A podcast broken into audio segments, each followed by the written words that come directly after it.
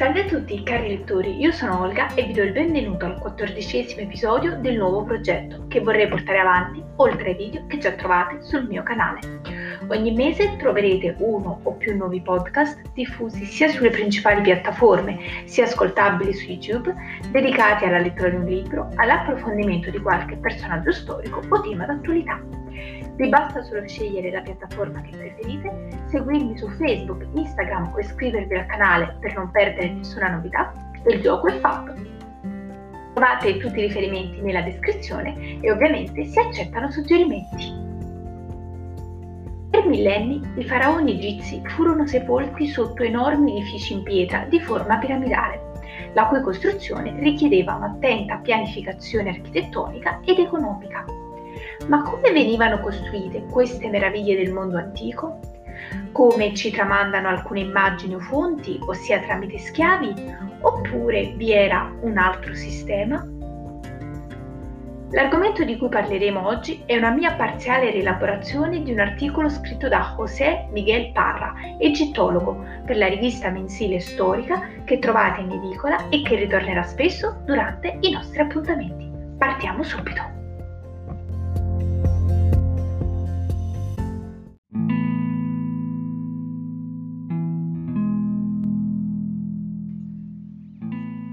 Le piramidi nel mondo antico. Vista da Menfi, l'antica capitale d'Egitto, la riva occidentale del Nilo doveva avere un aspetto incredibile, perché era tutto un susseguirsi di piramidi. Queste strutture, dall'altezza straordinaria, con facce triangolari, dovevano ricordare a tutti il potere dei faraoni sepolti al loro interno. Le piramidi richiedevano dunque un ampio sforzo fisico ed economico e pertanto la loro costruzione veniva progettata dal faraone e dai suoi consiglieri mentre questi era ancora in vita. Se ne stabilivano le caratteristiche, veniva realizzato un progetto che sarebbe stato approvato o meno dal sovrano. La prima piramide risalirebbe al 2592-2566 a.C quando a Saqqara fu costruito un primo esemplare dall'architetto Imhotep. Egli fu l'architetto più famoso del mondo egizio, al punto che nel periodo tardo fu venerato come divinità guaritrice, al pari di Asclepio per i greci, di cui vi ho parlato nel podcast dedicato ad Epidauro.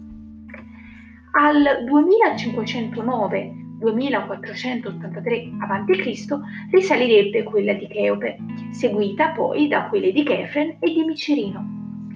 Al 1939 a.C. risalgono le ultime piramidi, costruite con materiali più scadenti. Sembra improbabile che la costruzione di uno di questi enormi monumenti potesse coinvolgere 100.000 lavoratori, come suggeriscono invece alcune fonti antiche. Una forza lavoro più limitata, ma certamente più qualificata, poteva svolgere il compito in modo più rapido ed efficiente. Inoltre, se fossero corretti i calcoli effettuati a partire da alcuni conci della piramide di Snefru, i tempi di costruzione sarebbero decisamente più bassi di quelli che ci aspetteremmo.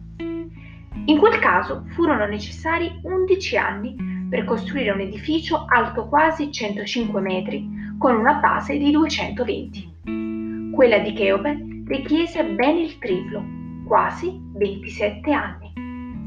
Vediamo nel dettaglio quali erano le varie fasi di costruzione.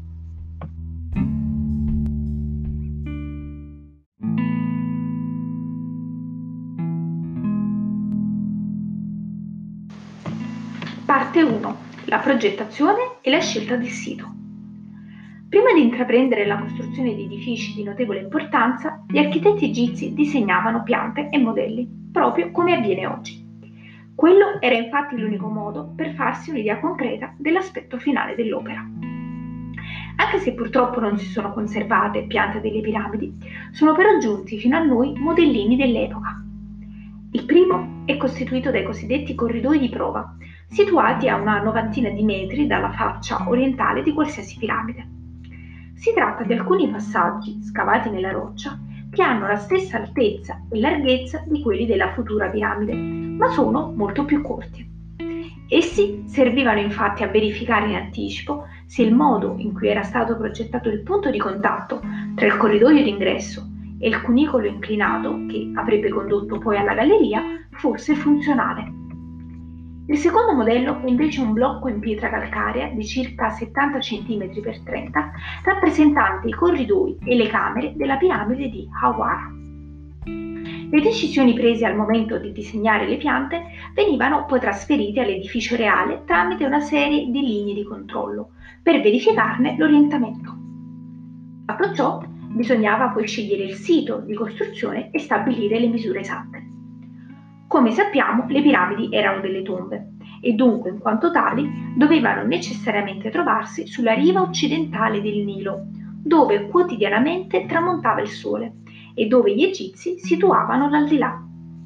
Inoltre, dalla quarta dinastia in poi, tali tombe dovevano essere poste in concomitanza col tempio di Eliopoli, in cui si adorava il dio del sole Ra. Se si osservano infatti le piramidi di Giza, si può notare come i rispettivi angoli sud-est si uniscano a formare una linea immaginaria che punta verso Eliopoli. Idem avviene per quelle di Abu Sir. Qualora il terreno non fosse stato adatto, si lavorava affinché si riuscisse a creare un collegamento almeno con la piramide più antica. Per stabilire invece le misure si procedeva al rito del tendere la corda, ossia quella di tracciare la pianta dell'edificio sul terreno così da allineare le facce della piramide con i punti cardinali. A tale rito presiedeva la dea della scrittura Sehat.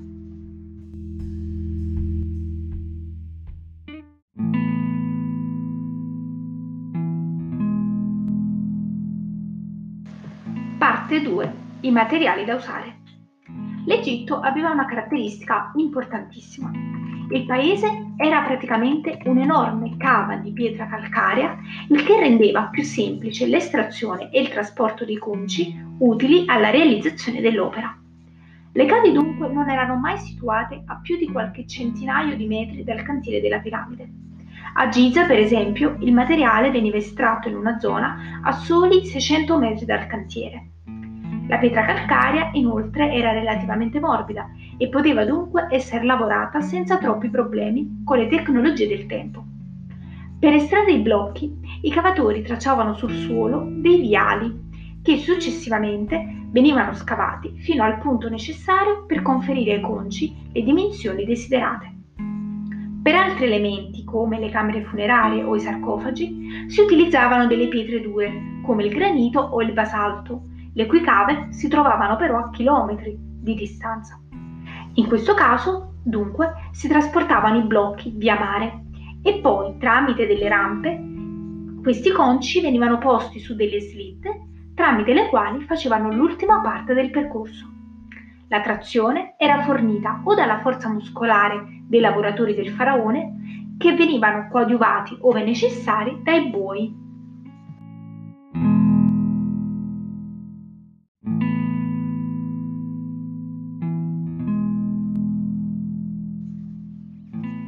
Parte 3. Il lavoro degli operai. Molti studiosi ritengono che il sistema usato per sollevare i blocchi sia il grande mistero dell'antichità. Se da un lato conosciamo alcuni strumenti come traini, corde, leve e rampe, si ignora come venissero usate. Una certezza è che le rampe utilizzate per sollevare i blocchi non erano perpendicolari alla base della piramide, ma disposte intorno ad essa secondo una struttura avvolgente come dimostrato dai ritrovamenti a Meidu, Abusir e Giza. Inoltre, per ridurre al minimo gli sforzi, si ritiene che gli antichi egizi approfittassero di eventuali rocce preesistenti, inglobandole poi nel progetto della piramide, come è accaduto proprio per le tre piramidi di Giza. Gli strumenti allora utilizzati erano semplici ma efficaci. Vi era il filo a piombo per controllare la verticalità e perpendicolarità dei piani, la squadra e i triangoli per verificare l'ampiezza degli angoli, affinché restasse costante al progredire dell'altezza. Costruita la piramide c'era bisogno del tocco finale, ovvero del piramidion, un blocco che costituiva il vertice del monumento. Esso aveva un particolare significato simbolico e per questo era probabilmente rivestito di metalli preziosi e luccicanti, il che lo faceva risaltare ancora di più rispetto al bianco della pietra calcarea che ricopriva la piramide. La piramide però non era il solo monumento che si trovava in Egitto eh, vicino alle tombe dei faraoni, ma faceva parte di un complesso funerario. In origine le piramidi erano poste all'interno di un recinto rettangolare dove si trovavano altri edifici e cappelle sacre. Durante la quarta dinastia la disposizione nord-sud fu sostituita da quella est-ovest, formata generalmente da tre edifici disposti in sequenza. Il primo era il tempio a valle, dove veniva accolta la nave che trasportava la mummia del faraone. Da qui partiva un viale di accesso che conduceva al tempio alto, posto poi accanto alla piramide dove il faraone sarebbe stato riposto per il suo ultimo viaggio.